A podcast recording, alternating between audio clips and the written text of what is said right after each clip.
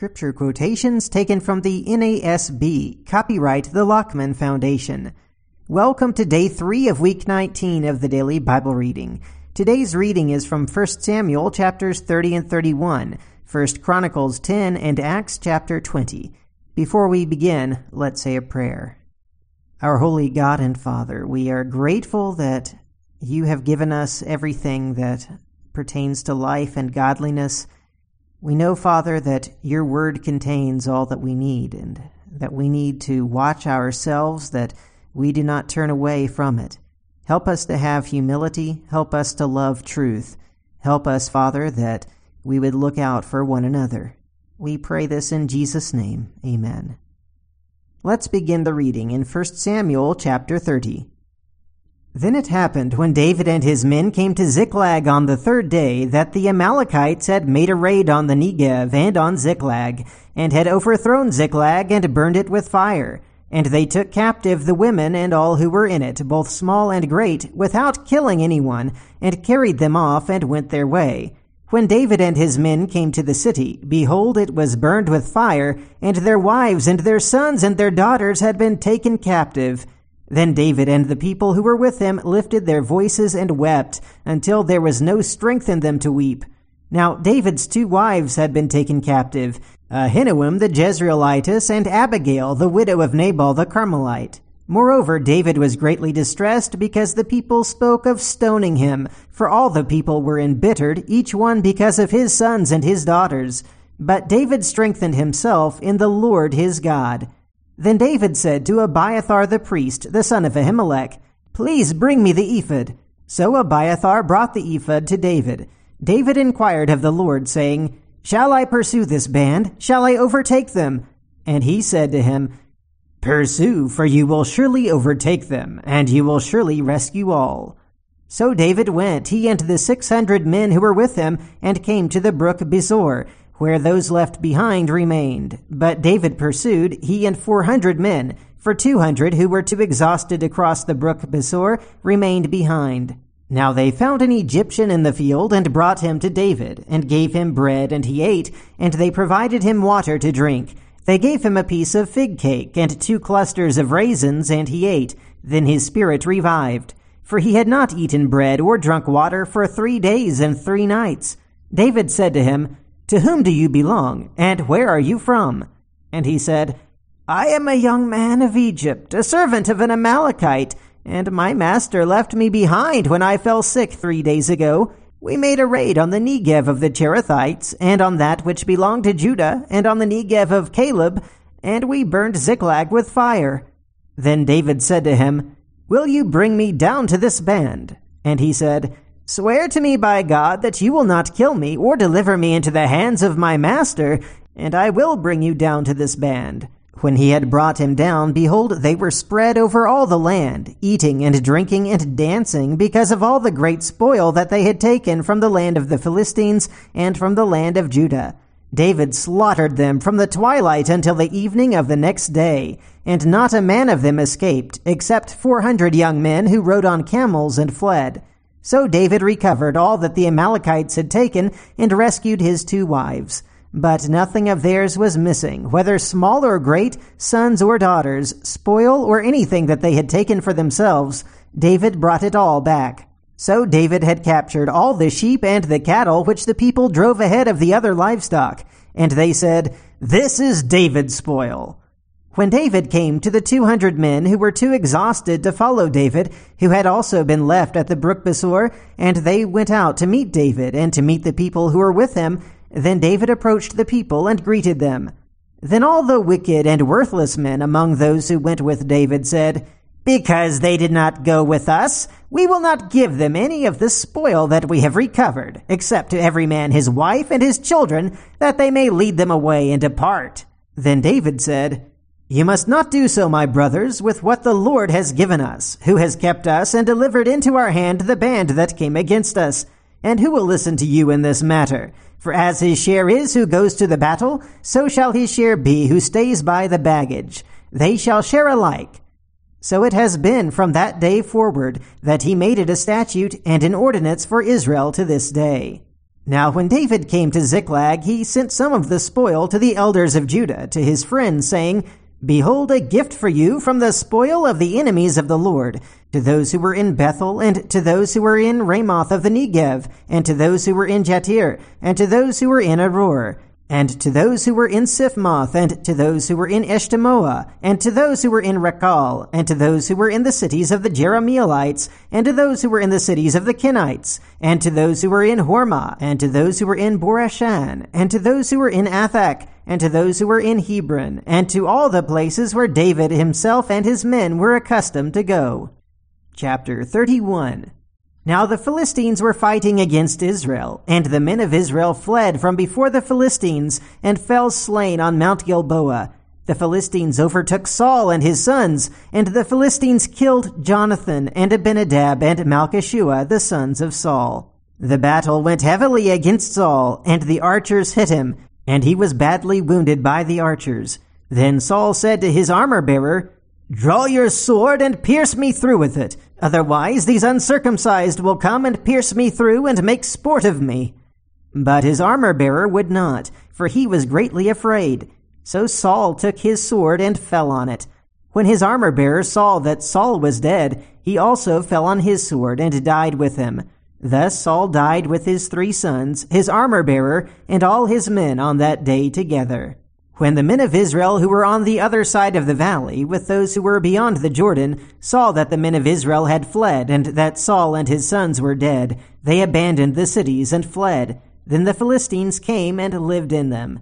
It came about on the next day, when the Philistines came to strip the slain, that they found Saul and his three sons fallen on Mount Gilboa. They cut off his head and stripped off his weapons and sent them throughout the land of the Philistines to carry the good news to the house of their idols and to the people. They put his weapons in the temple of Ashtaroth and they fastened his body to the wall of Bethshan. Now when the inhabitants of Jabesh Gilead heard what the Philistines had done to Saul, all the valiant men rose and walked all night, and took the body of Saul and the bodies of his sons from the wall of Bethshan, and they came to Jabesh and burned them there.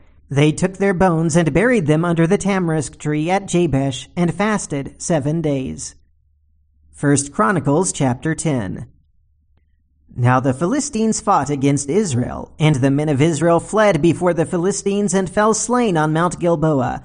The Philistines closely pursued Saul and his sons, and the Philistines struck down Jonathan, Abinadab, and Malchishua, the sons of Saul. The battle became heavy against Saul, and the archers overtook him, and he was wounded by the archers. Then Saul said to his armor bearer, Draw your sword and thrust me through with it, otherwise these uncircumcised will come and abuse me. But his armor bearer would not, for he was greatly afraid. Therefore Saul took his sword and fell on it.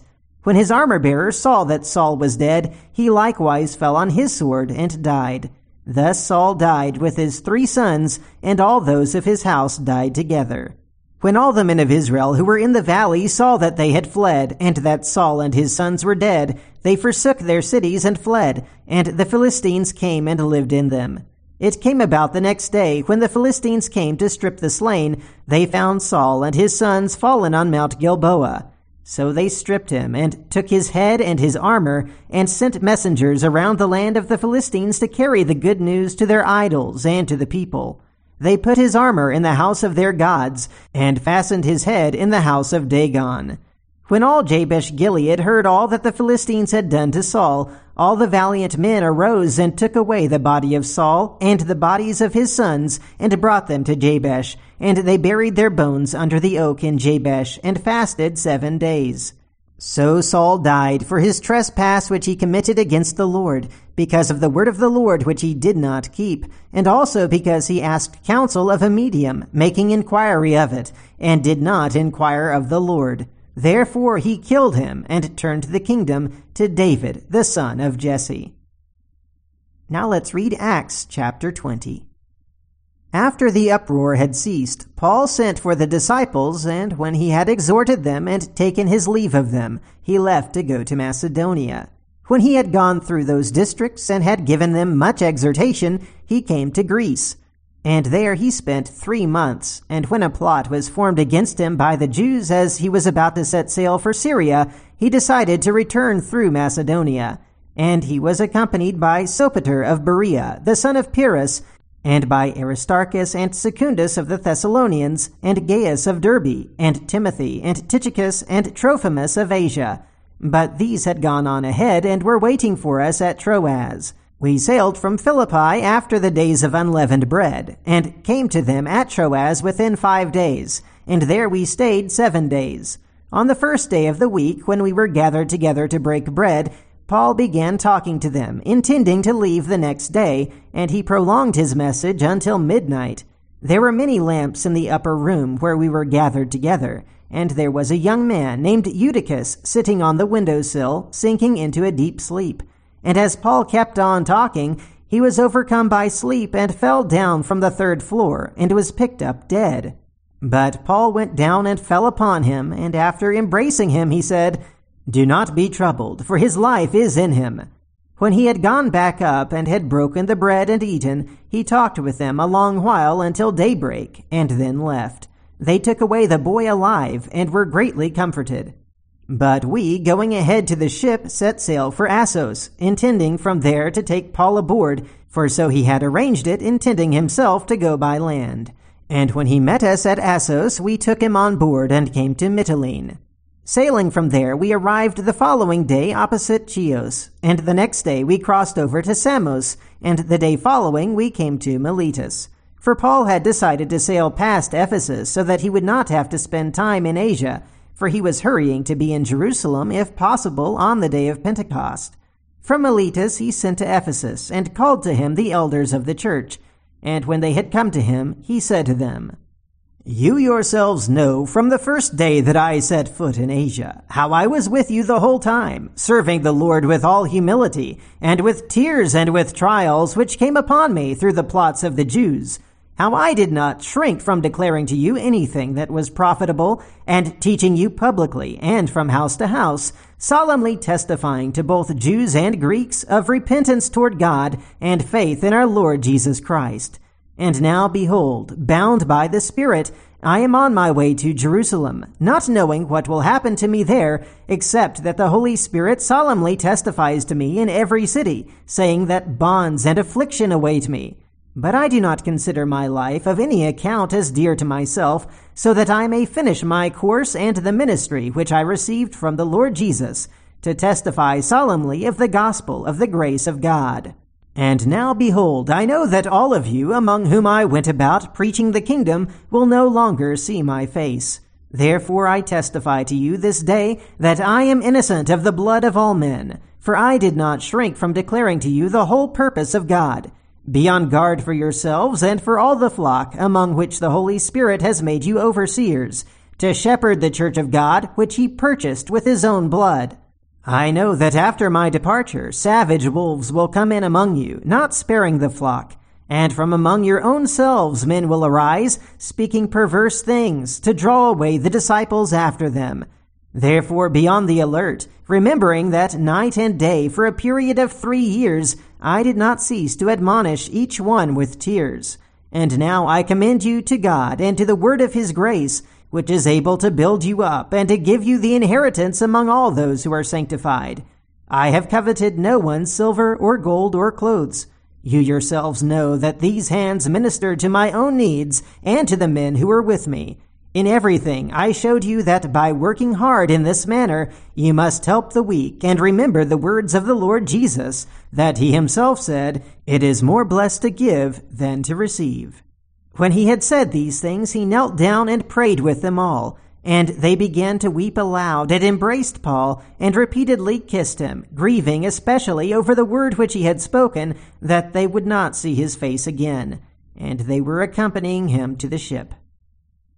May we all have that kind of love for one another, especially those who work hard in the gospel. That is the reading for today. Until next time, keep meditating on the Word of God.